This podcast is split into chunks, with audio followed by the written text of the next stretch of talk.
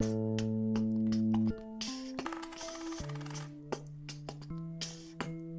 种嘣嘣嘣嘣嘣，嘣嘣嘣嘣，有种，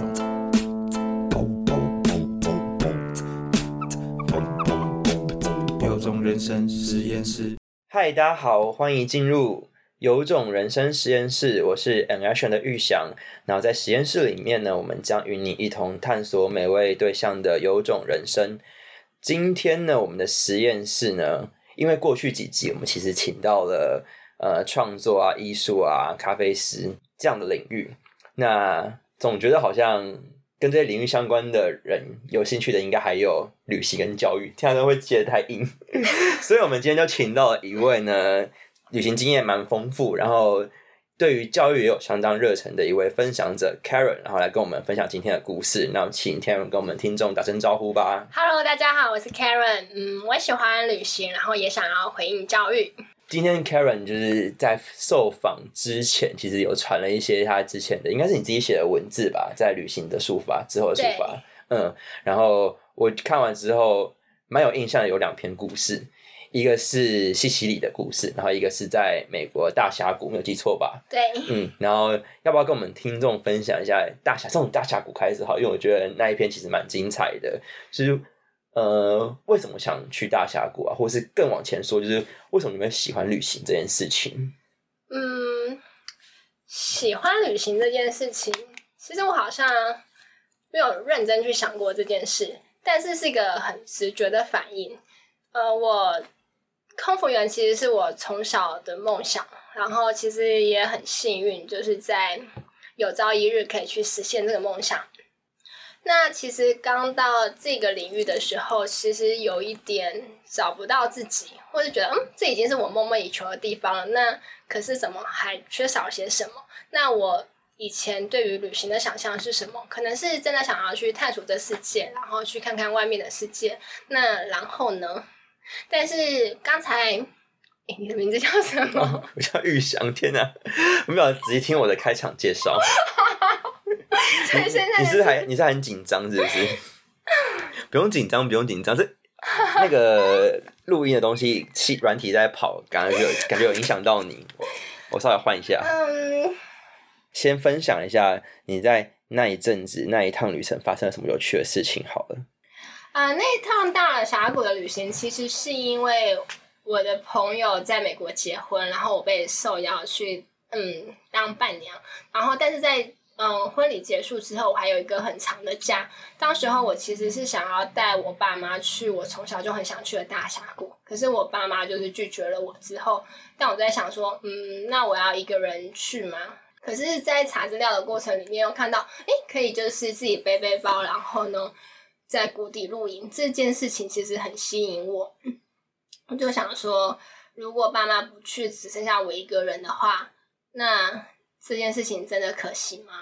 可是如果不去了，好像真的就这样，那也就是回到台湾，或者是在美国有另外一个比较一般的假期这样子。后来是我在找资料的过程里面，我看到了一句话，它让我真的嗯下定决心吗？或是更有勇气去做这件事情？那句话是一个作家在写这这故事，他说他要跟他的前女友去。这趟旅行，可是当时候他的女友就拒绝了他，然后他说，自从他懂爱以来，都是被别人爱或者是爱别人，但是从来都没有一段好好爱自己的时光。嗯，然后我就是看到，就是从来没有一段好好爱自己的时光之后，我觉得我想要去做我想做的事情。我虽然想带我爸妈去，但是有某种层面是因为我希望有人陪我，或者是其实我当时我并不是很会开车，我希望有人可以、嗯、至少可以跟我换手等等的。嗯、但是如果他们今天不去，然后我就此放弃的话，是不是就没有办法去做到自己想做的事情，或者是你一直在等待别人？去完成你想做的事情。嗯，我我听到想到的是，听起来有一个很深的渴望。好，所以那时候查完这一个资料，然后看到那一段话之后，你就想说，尽管没有人跟你 换手开车，我还是要冲一波就对了。是啊，嗯，那过程中有没有危险的地方？因为其实一个人如果在那种很怎么讲广大荒凉的峡谷露营，我我不知道欸，听起来也是蛮让人紧张的啦。啊、对，嗯、其实蛮危险的。对啊，就是后来回想起来，幸好有平安的回来。当时候，呃，因为那本书之后，让我更想要去做这件事情，嗯就是开始了大峡谷的旅程。那之后，我就在想，那这段时间里面，我需要做些什么事情？当然是要先把就是地图找好。嗯那如果到了大峡谷之后，我如果想要就是背着装备，然后到谷底去露营的话，嗯当然也是需要知道我自己的体力，然后知道我可以承受的重量、装备的量、重量是什么。嗯是那个时候我才发现，啊，我竟然一点都不了解我自己。虽然我过去有一些爬山的经验，但是我是一个很勉强自己，只要就是前面有人或是我想去的地方，我就会勉强我自己去做到，或者是用用尽很大的力气去做到。可是今天只剩下我一个人的时候，我竟然要去问我以前的朋友说：“哎、就你的观察，你觉得我可以完成这趟旅程吗？吗？我嗯可以就是自己从大峡谷上面，然后走到下面吗？然后嗯我突然觉得，为什么我需要问别人？就是我可不可以做到这件事情？我需要问别人，我到底适不适合？难道我怎么可以连我自己的状态是什么都不了解？嗯我才意识到，哦，原来我需要了解到我自己嗯是个什么样的人，然后我的条件是什么，状态是什么，才让我意识到这个点。然后在整趟旅程里面，其实我说过，那是我一个人必须要去承受所有后果的，所以其实我并没有那么笃定，我还是会很害怕。我记得那天的航班是早上六哎七点十分的航班，然后但是我赖床赖到五点半，嗯，因为其实我还是很犹豫，我到底要不要去啊。去嗯。然后后来还是决定就去了，然后叫了 Uber，可是就是 Uber 的时间他可能也 delay 到，嗯。然后我也没有当下我可能在紧张，我也没有把资料查得很清楚，我也去做我该去的航向。更好笑的是，连那个我航空公司是什么我也都不知道，然后我还排错队，已经还在很都已经已经很赶得到机场了，结果还要嗯，还找不到方向，这样。对。那海关不会觉得真是 OK 吗？那时候真的是就觉得天啊，怎么会发生这些事情？可是嗯我也当时候心里面也在想说，呃，如果真的没有赶上飞机，那就算了，不要去，因为也没有办法做做任何的决定。嗯目前还没有办法下定决心。可是同时间，我是很拼命的跑着去那个柜台，然后跑去 check in，然后跑去海关，才知道原来我是这么想去的。然后嗯那时候海关就跟我说，就是就是 What happened to you？就是你已经快要迟到了，但是我就说我可不可以插队？他就说你可以问排在你前面的每一个人，如果他们说可以的话，你就插队；那如果他们不行的话，你也不要生气，这是我可以为你做的。嗯那我就真的拿着我的机票，然后一个个的恳求，就是排在我前面的人说，我可不可以插队？然后我才发现，我竟然愿意，就是为了去完成这趟旅程，然后做这些事情，那是原来我真的那么想去。虽然我中间有这么多的害怕，那么多的拖延，还有赖床，但其实这些时刻里面，都是让我去了解到我自己是不是真的很想去。听起来很像是你是先做了，譬如说以刚刚来讲，去询问前面排队的人，然后做完这个举动之后，才意识到说你真的是非常想去的这个渴望，嗯，而不是说我现在要说我真的很想去，所以我因为要能够去到这个地方，所以我必须得去问前面排队的人，反而是反过来的是吗？我觉得它是一个相辅相成的吧。嗯如果就是、我可能还是很想去，所以我做了这个去问前面人的动作。嗯那如果前面的人拒绝我之后，我可能也会因为他们的拒绝，可能就。就放不去吗？嗯但我觉得它真的就是你必须经历过每一个时刻里面，然后去察觉到自己的状态。我也不能告诉你说，哦我在找资料的时候我就非常想去，嗯然后就是我非去不可。这是我我觉得不是这样的，其实有很多的害怕在。嗯，所以就呼应到你前面说的，其实是在旅程的每一个节点上碰到什么样的事情，然后事后再去整理、去回顾说，哦，原来我是一个怎样应对的人。对，这样的反思是有意识的吗？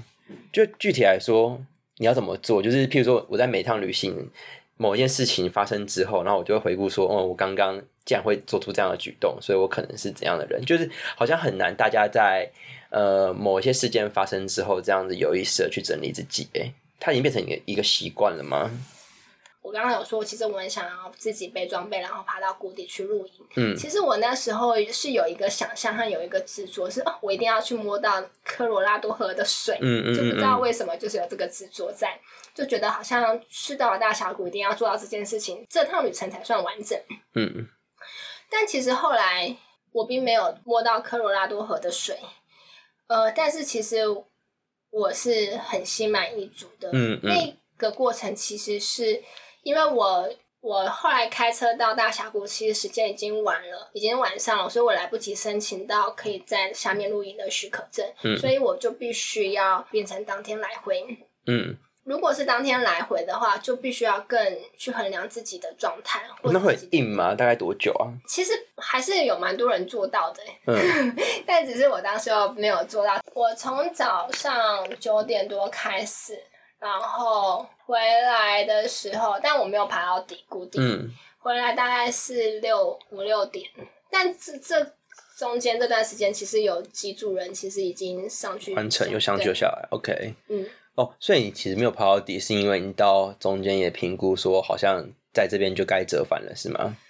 嗯，当时候的状况是，呃，我就爬下去，因为爬下去其实那个坡度很陡，但是因为是下坡，你也会觉得是轻松，然后可以应付的。嗯但是是这种状况的时候，你更难去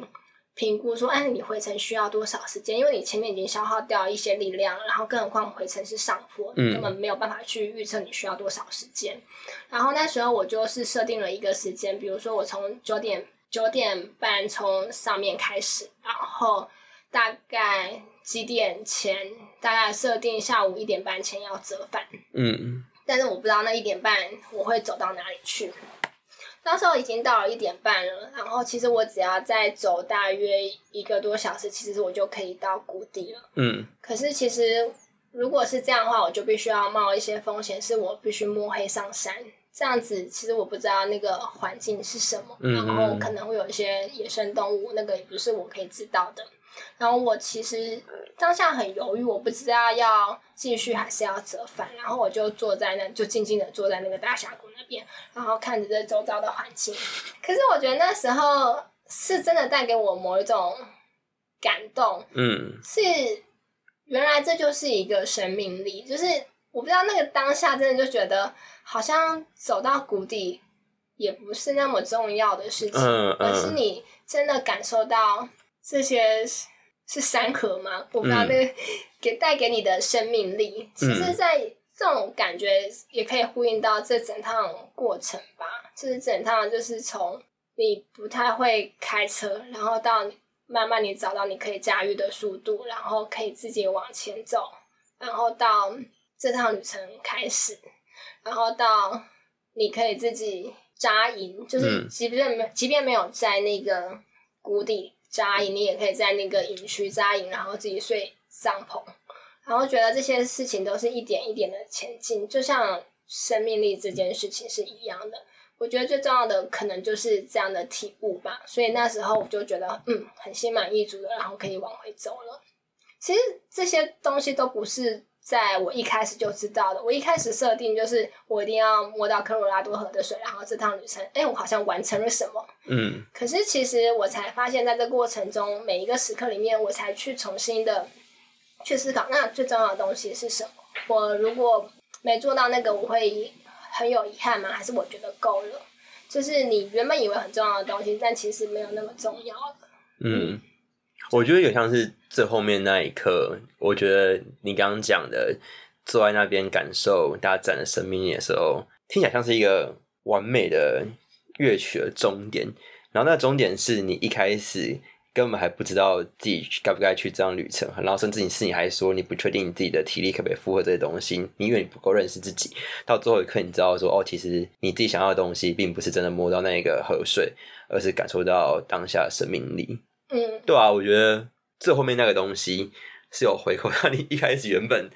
觉得说哦，我怎么都不认识自己，然后到变成哦，我其实认识自己了，我是要在这边感受到这一切，才是我真的想要的。是一个完美的注解啊。嗯，我觉得是诶，就是你嗯从一开始觉得你执着在于你做到什么，但是后来是其实是可能比较偏心灵层面的平静和成长，或者是你知道你在意的是什么，最重要的东西是什么。那这件事情，你觉得有后来影响到你之后人生的一些经历嘛？它带给我的影响其实是更勇敢，然后更愿意开始。就是其实有很多的目标，其实都是自己假设出来的。嗯嗯然后我也说过，我是一个很勉强我自己的人。就是以前我想做的事情，我是一定会拼了命、很努力去做到的事情。其实有时候你，你必须很诚实面对你自己。你今天是为了你自己真的想去吗？还是为了那个别人怎么看待你？嗯然后我觉得有时候目标的设定其实是这样的，嗯嗯就是嗯那个，因为那个看得到、摸得到，然后被注意得到。但是如果是心灵层次这件事情的话，如果你没有走到那边，你的变化你也不会知道你嗯的层次的变化是这样子。嗯，我也觉得心理层这东西好像真的是需要透过一些时间感受的才出来的。也只有你自己才会知道。嗯嗯，哦，好棒哦！所以不要再说什么旅行学不到东西了，是吗？因为有些人不是说什么哦，我去国外旅行回来之后还是一样过什么什么的生活之类的。我其实之前也会有这种焦虑嘛，就是嗯其实，嗯、成为空服员之后，就是做了，嗯，完成了自己梦寐以求的梦想。然后其实刚开始飞的时候就很新鲜啊，然后每次去哪边也都是拍美照，然后打卡。然后久了之后，你就会问自己，那然后呢？嗯那我对于这个地方好像也说不出来什么，好像拍了一堆照片，然后感觉拥有了什么，可是我对它好像没有一点感受，然后也说不出来它的故事，它跟我之间的连接是什么呢？嗯说我有一阵子其实很排斥，就是去哪里，就是飞哪里，就大概问你哦，你今年要飞哪边，然后去哪边，然后做了什么功课，因为我找不到这件事情至于我的重要性。嗯。但后来是有一次到了就是西西里的旅行，然后那个旅行呢是我和我表妹一起的旅行，因为她之前在西西西里交换过，嗯。然后她就是很崇尚旅行的人，然后其实那时候的我其实已经开始在思考旅行这件事情了，嗯然后我就说。因为他那时候我们在聊天，然后就说旅行会改变你，然后他好像很在意这件事情，而且他连续输了三次。我说到底为什么旅行会改变你？嗯然后我每次就是去了那么多地方，然后跟我身边的呃朋友啊在一起啊等等，我就觉得好像你回来了之后，好像也就这样了。嗯然后他就跟我说，看你跟谁在一起啊。就是其实让你看到世界的人，让你看见世界的不是你去了哪里或者你做了什么，而是你跟谁在一起，跟谁相处，从他的思考的脉络或他在意的事情或者他的生活方式里面，你去诶对照说啊，原来有人是这样的生活，有些人原来有人是这样在意这些事情的，嗯所以再去回馈到你自己是哦，原来他在意，那我在意吗？我不在意也没关系啊，但就只是在一个互相碰撞的过程。嗯嗯，对，因为你提到的西西里那一段，其实也有在我事前看的资料收集里面嗯对，然后我印象最深刻的是有一段文字在讲的是，你遇见的人其实都有不一样生命的样貌嘛。那你觉得经过那一次的转变之后，并不是轻易的说喜欢跟不喜欢，而是去理解跟包容这样子的生命的样貌。好奇为什么会突然在那一次的旅程中有这样的体悟啊？嗯，其实那也是就回馈到我刚才说的，就是我当时候的状态，就是飞了一阵子之后，然后去了哪里这件事情已经没有所谓的没有太多的新鲜感了，然后我就开始思考那旅行这件事情，也包括其实因为我的工作形态就是我们每一趟航班就是跟不同的人飞，所以其实你很难去建立其实比较相对比较深层的关系，嗯可能在同一趟航班的时候，大家能说的话大概就是。嗯，比较浅的东西，嗯那就是，诶，那等下去哪里玩，然后去吃些什么东西，你好像没有办法去建立人与人之间更深层的连接，或者是更多不一样的视野和思考。嗯其实当时候的我很害怕，很害怕，就是再继续这样下去的话，我可能也说不出有相对有内容的、比较有深层内容的人。嗯然后，所以当跟朋友在一起的时候，有时候我会害怕变成那样的人，嗯而变得有点封闭，就是因为害怕而把自己封闭起来，就觉得嗯，不要接触太多的话，可能就不会成为那样的人。但我后来在一趟航班里面，然后我遇到了一位我很喜欢的同事，然后我们就是聊着很深层的东西，比如说是找自己这样的话题。然后当时候我们两个人就是边讲边就边哭了。嗯。然后我就发现我好喜欢这一个人哦，可是他也是这一群人之一。可是我后来就是观察他跟其他同事或者其他人在相处的时候，他们就算聊着一些比较浅显的东西，他也不会觉得不自在，然后他反而会觉得，嗯。然后他会去试着去理解说，哦，那这这些事情是怎么样，然后他们也可以就是聊得很开心，嗯。然后我就开始反省我自己，那为什么我可以跟这个同事聊得很开心，可是我就不能跟其他人聊得很开心？是因为我以前真的有一种先入为主的观念吧，嗯就会觉得这些很浅显的东西应该就就那样了，嗯但我从来都不是没有试着去理解它。嗯，那时候我可能会常常抱怨，就觉得这些对话可能会很无很没意聊义。之类的。对，嗯可是我后来就是看了一本书，就是比如说那那本书叫做《驾驶舱的机密》，然后那本书其实《驾驶舱机密》嘛，好像类似这本书。那那本书的形式呢，就是客人问机长问题，然哦后呢，机长啊负责回答他们所提出来的问题。嗯我就想说，为什么这一群人就是只是在坐飞机而已，然后就可以问出这些问题？可是我每天在飞机上走来走去，就想不到是不是我？都问不出这些问题，然后我才开始检讨自己，是因为如果我从来都不，他就在我身边，可是我从来都不试着去理解他，他都永远都与我无关。我可能会抱怨，就是这些对话很无聊，但其实是因为我自己问不出一个好问题，嗯或是我从来都不是一个很好奇别人在意什么，然后就拿就是品牌这件事情来说哈，我可能不是很很在意，就是某一些物质上的品牌这种东西。可是我以前真的会害怕，嗯，我如果怕我认识他之后，我可能会花很多很多的钱去买这些东西，哦然后可能没有办法存到钱。但是我后来发现，当我去试着理解这些品牌的时候，我更清楚的知道，哦，原来我没有那么在意这件事情，然后我更知道自己的分寸在哪边。但其实同时，因为我在飞机上我需要贩售免免税品，嗯但是我因为去了解这些事情的时候，我可能卖的时候会更快一点，我会知道哦，原来那个品牌我有听过，我跟他比较熟了，比较亲近了，所以在介绍的时候，其实你会反而变得比较自然，嗯而不是一个哦完全不知道的状态。嗯，了解。听起来是更能够像前面讲的包容，然后更有弹性的去接受各种可能，嗯，对啊、哦，蛮酷的。那同事真的是帮你上了另外一个宝贵的一课。对啊，嗯，我好像身旁也有这种人，就是你会觉得他好像跟什么样属性跟族群的人都可以聊得蛮开心的。然后我觉得这其实是一个不简单的能力。嗯，嗯我觉得是出自于好奇吧，就是如果嗯不要一开始就有一些先入为主的观念，当然就是我们都会知道这世界是多元性，然后很不一嗯样。可是你真的遇到很不一样的时候，其实你当然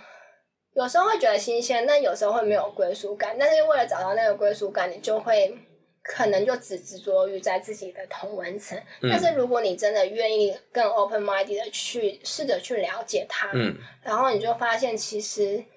没有那么难，你们也更拉近彼此之间的距离，不是为了要属于他，而是你呃理解这件事情之后，你才能更属于你自己，因为你更理解你在意什么，对然后你不在意什么。嗯，哦，这句话很棒哎，我要把它打在我们的本集重点。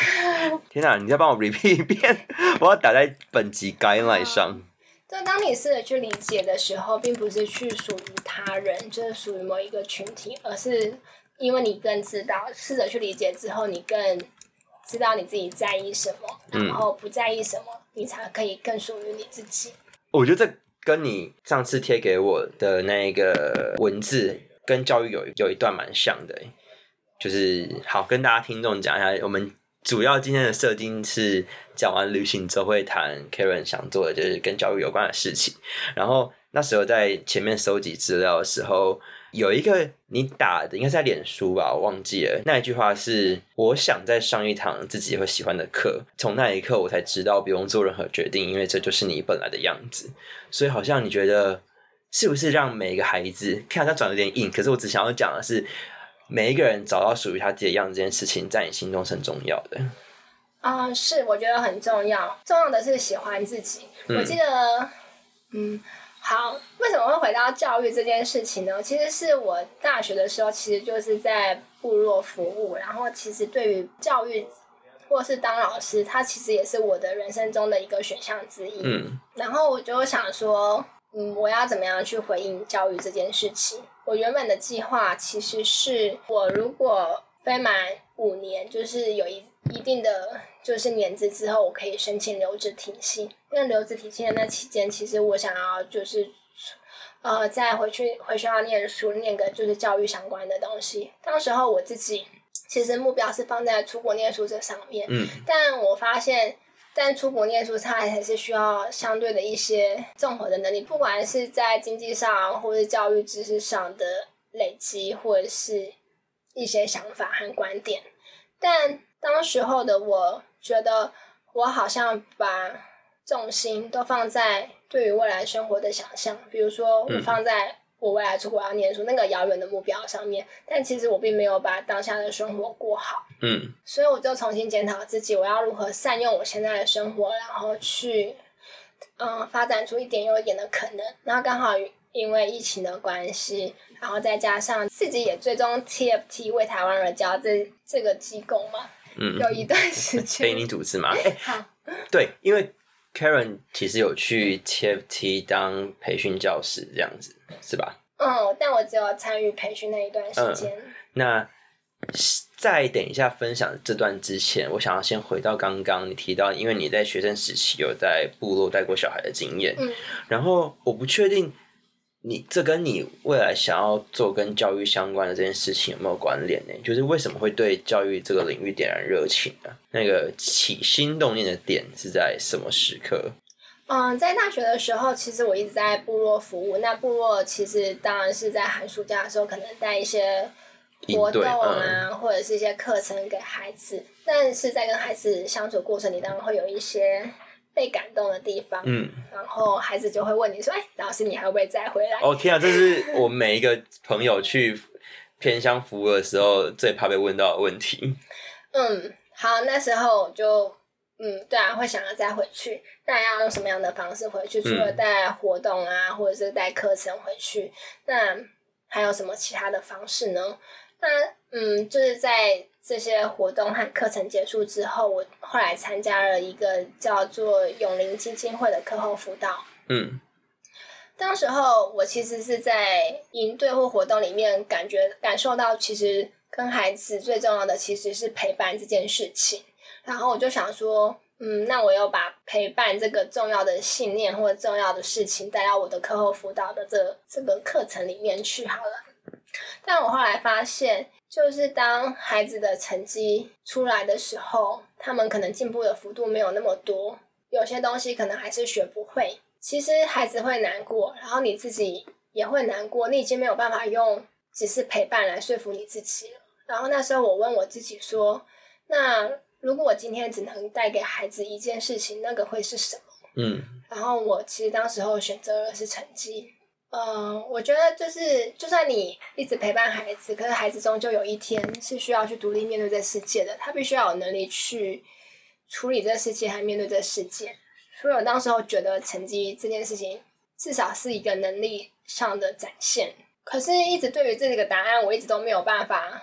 完全的说服我自己。嗯然后一直到去了一些旅行之后，从那旅行的过程里面，我才发现到，在旅行的过程里面去探索自己。那探索自己其实并不是因为你去了哪里或是做了什么，而是你在探索过程中你，你去更了解你自己和更同整你自己，进而去喜欢自己。其实我觉得喜欢自己这个概念是非常重要的事情，因为可能工作有关系，其实大家对于这份工作其实有一些想象，可能都会觉得好像是一份还不错的爽缺嘛。你在想要怎么讲比较保守，对不对？被我发现了。对啊，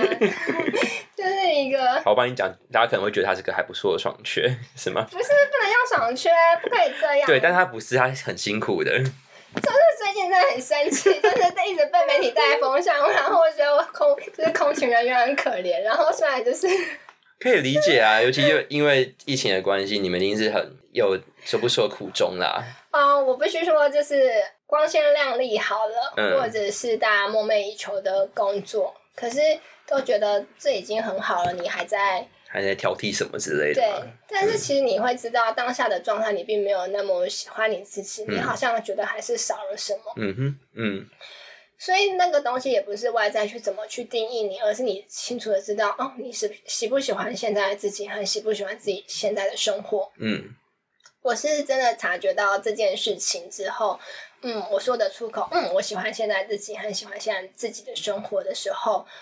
我发现这件事情是一个很重要的事。然后我觉得自信可以是任何形式，嗯但重要的是你要喜欢你自己。所以现在答案已经不是当时的成绩了。如果你可以带给孩子唯一的那一件事情，现在比较有点像是你希望带给他们的是如何喜欢自己吗？哦，我希望带给他们的是透过一些探索，还有引导，还有对话，然后去理清自己在意的东西是什么。只有你知道自己在意什么东西，你做起那件事情的时候，那个样子是会发光的，嗯哼，然后你才能进而喜欢自己。嗯。然后我们那我们整理一下这个时间轴好了，因为其实你刚刚第一次讲到答案是成绩的时候，我想说天哪，这应该是本节目的一个小爆点，因为应该蛮多人会意外是这个答案的，但是因为后面又有有那些经历之后，旅行是其中一个嘛，才渐渐的把这个答案换成你刚刚讲到的那一个选项。啊，我必须要补充一下，我当时候选择就是成绩，是因为成绩里面其实也有我的陪伴，但也有孩子的能力的展现。嗯这件事情，我觉得是在陪伴和成绩里面是可以结合的。嗯哼嗯但是我一直都觉得成绩这件事情不是唯一一个展现的形式，嗯所以我呃也是在我自己经历过一些事情，然后重新在可能是透过旅行的方式去找到自己和理解自己之后，我发现其实自信是可以有很多种形式的嗯。嗯嗯，就像你在旅行中遇到不同的人，然后他们过着不一样的生活，那其实都没关系。重要的是你怎么跟你自己很安然的相处，和你喜欢你自己。嗯，那听起来要用这样的方式带那些孩子们，我觉得蛮困难的吧？因为即便 Ang 雪现在做的事情是跟大众们一起探索自己喜欢的样子，都不是那么容易了，更何况是小孩子，我觉得啦。所以这边会想问的是，这件事情在你参加 TFT 受训的那个期间，你有试着让它怎么被发生吗？或是可以分享一下当时那一段受训期间，因为你其实还是有去上前线去跟孩子们互动的吧？我记得那时候在申请的时候需要写一个两年的计划，嗯。然后那时候我其实着重在着重的点是多元性，就像在探索世界之后，你知道这世界上先必须先认知到这世界上有多元性，就是不同的东西，但是知道认知到这件事情之后，你要怎么去理解它？嗯。嗯，比如说，就像旅行一样，如果你要搜寻一个地方，如果你不知道那个关键字是什么，你搜寻到的东西都是那个样子，嗯嗯你没有办法知更往下深入。所以去理解一件事情，并不是也并不是一件很容易的事情。那理解到不一样之后，你要怎么样去看待它？那个看待就是我刚刚说的，就是你必须每个人都有自己的样子，也不是在轻易的说出喜欢和不喜欢，只是去包容和理解这个样的态度。嗯，我当时候觉得借由 TFT 可以实现这样子的愿景或想做的事情，是因为在里面的人其实都是来自于不同的背景，嗯然后每个人扮演的角色其实都不一样。其实他们嗯不同于就是一般的师培体系的老师，就是其实每一个人他带着不同的角色和背景的时候，出现在孩子的面前，那个东西是最直接冲击的。嗯因为那个背后是你扮演这个角色的思维模式啊，或者是你过去的经历啊、故事啊，那其实你在孩子面前的时候去侃侃而谈的时候，那个东西和感受是完全不一样的，嗯而不是如果是你亲身经历的话，那个绝对是不一样的。我就觉得那个东西是可以带给孩子一些探索的可能，因为这个人就是真真实实的到了现场去。嗯，后来我没有到现场，但是其实我也在一次处理孩子的冲突的时候，找到可以做到这些事情的一种方法。嗯哦，那时候就是有两个学生，然后他们好像发他们发生了争执。当时候因为要放学了，我就急着要让孩子就是整顿放学，嗯然后我就是跟其中一个孩子跟他说：“你赶快跟他道歉。”他想说道歉完就没事了，嗯然后就事情就解决了。但是我当下就被了被我督导呃制止，他说：“你不要这样子，你让孩子自己说，你不要让他，你不要指使他去道歉。”嗯然后他接下来处理的方式是，他就问那个孩子说：“如果我今天要你道歉，你会不会觉得委屈？然后你觉得你刚才有没有做了什么让这个人不开心？”就是我才发现，哦，原来处理冲突有这样子一种方法，嗯是用透过提问的方式让孩子去思考，让他们去说，让孩子说出他想说的话，而不是一种上对下一种命令式、权威式的教育。所以其实督导这个方式更让他们知道说彼此在意的点是什么，对，而不是像你刚刚讲的只是道歉了事，但其实他内心可能真正不爽的东西是没有被解开的。对，嗯然后就觉得，对，这就是虽然可能不一定是在探索世界，但是其实它是透过这些提问的方式去探索到，哦，你内心真正在意的是什么。嗯其实透过一就是生活中小小的事件里面，其实就有很多的在意啦，嗯就不一定一定要去哪里或做些什么事情。嗯，了解哦。我觉得你今天讲的三大段都有一个很核心的东西耶。第一大段的大峡谷那一段，有点像是理解自己，然后后面这两段有点像是理解他人跟理解这个世界。嗯，再回馈到自己身上，对啊，哦，你很一致哎。嗯，这个可能是我目前的状态，然后我嗯觉得重要的事情。嗯，了解。那在那段时间，除了你刚刚分享到这个印象深刻的事情之外，你有没有特别在培训期间比较受挫的东西？可能是跟原本期待不太一样的，或者是呃你意料之外的，让你觉得很沮丧的事情啊？有，嗯，但也是学到最多的事情。哦，就是我们当时候在，因为有一个实习周，嗯然后是要讨论出教案，就是在实习周的时候，我们要到底要教小孩是小孩子什么。当时我们在讨论的时候，我们就发现，天哪，我们对于同一个问题的问题的理解都不一样，然后每个人回应这个问题的角度都不一样，层次都不一样，可是我们却要一起往前走。嗯所以，当我们在意识到的问题的时候，我们要先理清彼此相对的位置在哪边。有时候你急着帮对方，想要帮对方，然后用你的方式去解释给对方听，可是其实你们在不同的时空，因为你们切入的角度不一样。嗯所以有时候真的是需要先慢下来，去理清彼此现在的位置在哪边，然后再一点点的去靠近对方。嗯然后我很喜欢一句，就是很喜欢。后来理清到最重要的事情，其实比起共识更重要的其实是共感。所谓的共感是，其实你会理清到对方在意的东西是什么，然后这是个思考脉络是可以被理解的。但只是因为当下的情况，我们必须选择出一个最适合的东西，那个叫做共识。可是当被理解之后，我们都很愿意往同一个共识去走。这是一个不是急着要去处理问题，而是去处理那个背后需要被理解的脉络。嗯，哦，其实那个共识是你要把每一个人的在意放进去，然后找到一个共同的方向，而不是指意着你要往哪里走，不是你单一一个人要往哪里走，然后别人配合你，哦，这超难的，我觉得。超难的。可是对，就是只有愿意把你在意、你的在意放进去的人，那才会是伙伴。我我自己碰到的状况是，面临这种情境的时候，可能比较在工作上是单刀直入的角色，就会开宗明义的问他说：“那你提出这个论点，你最在意的事情是什么？”好，当然也会问他说：“你的期待达到的效果或者你目标是什么？”但是，呃，我自己也会默默观察说，那这个人他其实更底层的，哇哦，这个收音收进去了，没关关系，等他一下。好，哎、跟大家讲一下，我们现在今天刚好是我们第第六集嘛，咖啡师驻点的日子，要不要插话一下？你觉得他冲的咖啡怎样？啊、他刚才介绍我这款咖啡的时候，他说这是一个很浮夸的咖啡，嗯因为它可能是烘焙的方式不一样，嗯，所以它的果香会特别的浓。那你自己现在品完之后嘞？觉得？我觉得是很有果香味，但其实我自己本身不是很爱咖 喝咖啡的人。哦，你们很很爱咖啡的人哦。嗯，我每次喝完是觉得它的咖啡层次很多，就是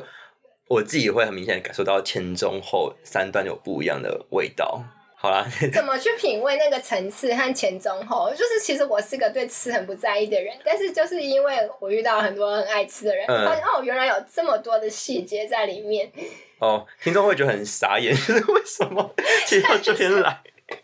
就 是跟刚好同步跟大家分享一下哦。那我们我回答完这个问题就这个小插曲结束好了。怎么品味到前中后哦？好，举个例子来讲好了，我很喜欢吃酸的东西，所以我去手摇店很常点个饮料是柠檬多多。嗯，然后呃，我觉得最好喝的柠檬多多是我一喝进去的时候，它其实第一口感觉是柠檬，因为柠檬酸味其实很强烈。啊，我真的是个超爱吃酸的人，所以它越酸越好。我都叫他说，哎、可不可以微糖就好了？就即便是柠檬多多这样子。所以呢，我一喝口进去的时候呢，是柠檬的酸味很强烈，可是多多它是一个蛮甜的东西。所以呢，它一开始会被柠檬的酸味给盖过去，然后到最后那一个呃养乐多的味道就会从我的舌头的两侧，然后就这样子慢慢的扩散开来，所以我就很明显感受到说，哦，柠檬的甜，然后柠檬的香，柠檬的酸，然后柠檬的香，然后最后是多多的甜。对我觉得我自己判断前中后会是这样的概念。可是你是有意识的去厘清这样的过程，还是就是啊就喝下去，然后就感觉到了？哦，我自己自诩为是一个爱吃的人啊，但是在我我还没有那么 enjoy 美食之前，我觉得啊，就食物就是可能有点柯文哲吧，就是糖类蛋白质这样子。我没有要攻击，没有要攻击柯文哲的意思哦，没有要攻击他的意思哦。对，可是到后来，爱喜欢吃吃东西这件事情，后来发现，去品尝这个前中后段，然后感受不一样的口口味跟口感这件事情是很奇妙的。所以我后来判断一个食物好不好吃，是它可不可以给我有这样子不同环节的惊喜。就是我吃进去，它是一个单一的甜、单一的酸、单一的辣之类，我就觉得说，像我吃麻辣锅，哦，吃下去它只是单一的辣味，我会觉得说，哦，这麻辣锅不行，它一定要是除了辣味之外，还有花椒的香跟麻出现，我觉得给我一点惊喜，它还是一个我觉得堪称上美食的东西。可是我觉得这最难的地方就是你要开始有这个意识嗯去在意这些东西，那些细节才会出来。不然就是它其实本来就有，但是如果你都不在意，然后不关心，它就是不会出来啊。哦，我觉得最快的方法是，你去问吃的好懂吃的人，然后叫他推荐一家好吃跟他可能哦，他可能不一定知道，反正就是难吃的东西，你就直接去当下可能同一个时间吃这两个东西，你就会有意识很明显的感受到差别。就是一家，比如说只有单一辣麻辣锅，跟有花椒香麻辣的麻辣锅。然后我觉得这件事情常常发生之后，你就会知道说，哦，就是这个意识慢慢变成习惯。这也是需要刻意练习的吧？我觉得是哎、但我忘记我是从哪个阶段开始开始重视这件事情。嗯，对 越聊越歪，怎么办？但我觉得这这真的就是我那时候其实也蛮挫折的。我记得那时候我们去外站都会想要吃好吃的东西，嗯然后记得有一次我们去吃了很有名的牛排，然后花了很贵的钱，但是我其实吃完吃不出来差别吗？我很难过，我难过不是因为。我就是吃不出来哪里好吃，但我不是要怪它不好吃，但是我只怪我自己，就是没有办法去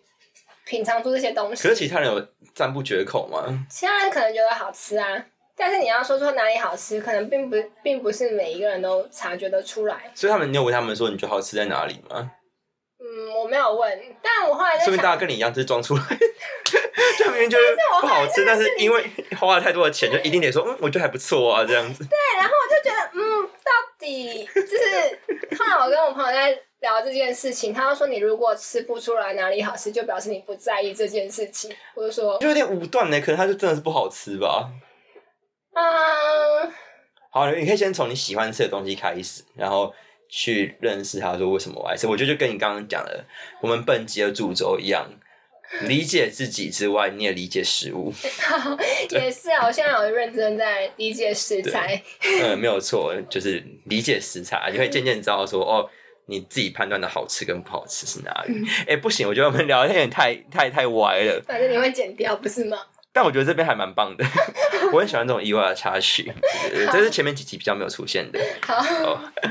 好，所以回到哦，但其实也差不多要收尾了。我们刚刚最后一趴聊到教育嘛，对不对？嗯嗯，那关于这个教育，包含是譬如说你想要做这件事情的热忱，然后还有或者是当时在 TFT 受训的这个这这个经验，有什么其他在这一个领域还想要跟大家分享的吗？其实当时候的我遇到了一个选择，嗯好像必须要选择，就是我原本是计划，就是我留职停薪的期间，然后参与这两年计划，但是今年就是来的早了一些，所以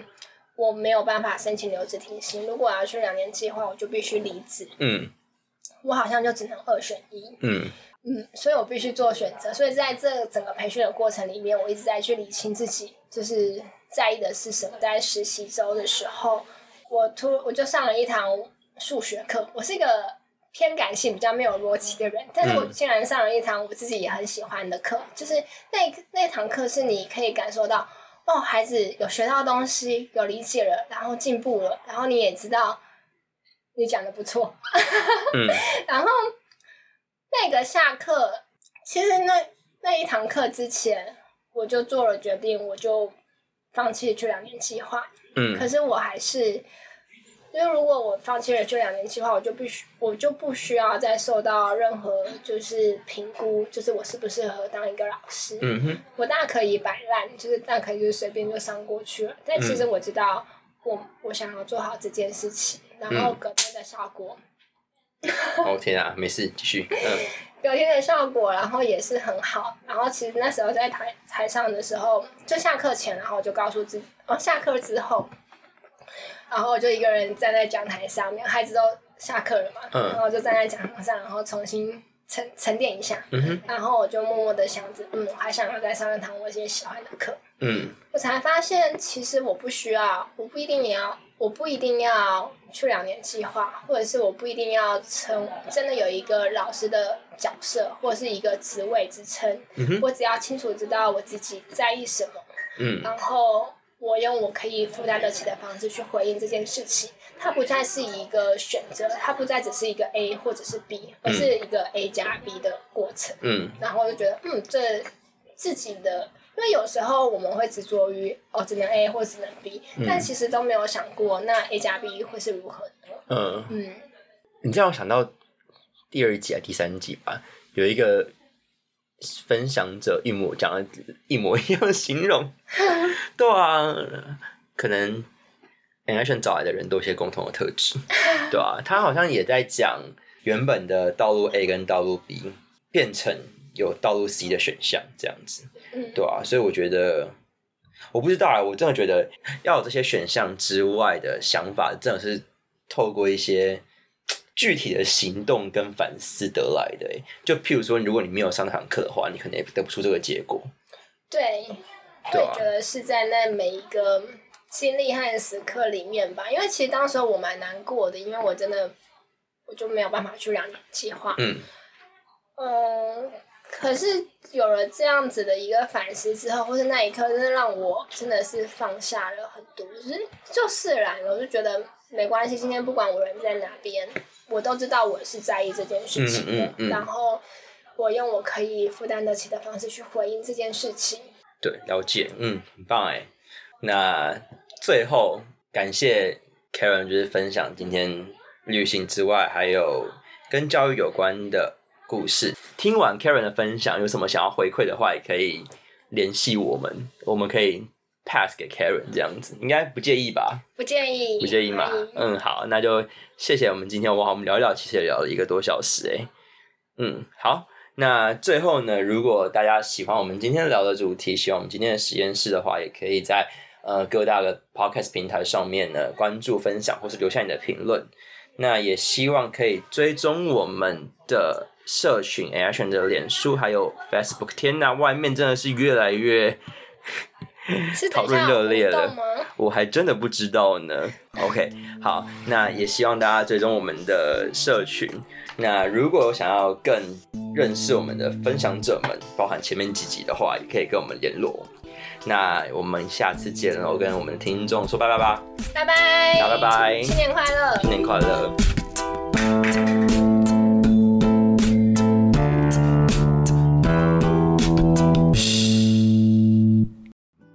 嗨，又到了每集的剪辑时间。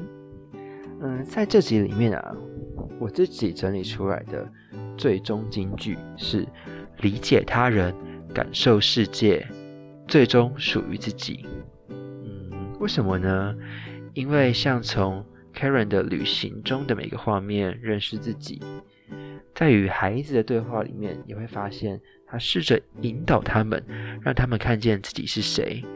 我想在这些经验里面啊，很大的一个秘诀是永远保持一颗好奇的心。同样让我想到的是，因为 N 选的关系，时常遇见很多带着迷惘来互动的人，而在他们的互动里面啊，我发现互相挖深的对话里面，很常就这样边聊边梳理出他们自己的状态。嗯，我在想，这或许也是一个认识自己的还不错的方法。从他人的好奇里面，一步步的感受自己，然后最终找到且属于自己。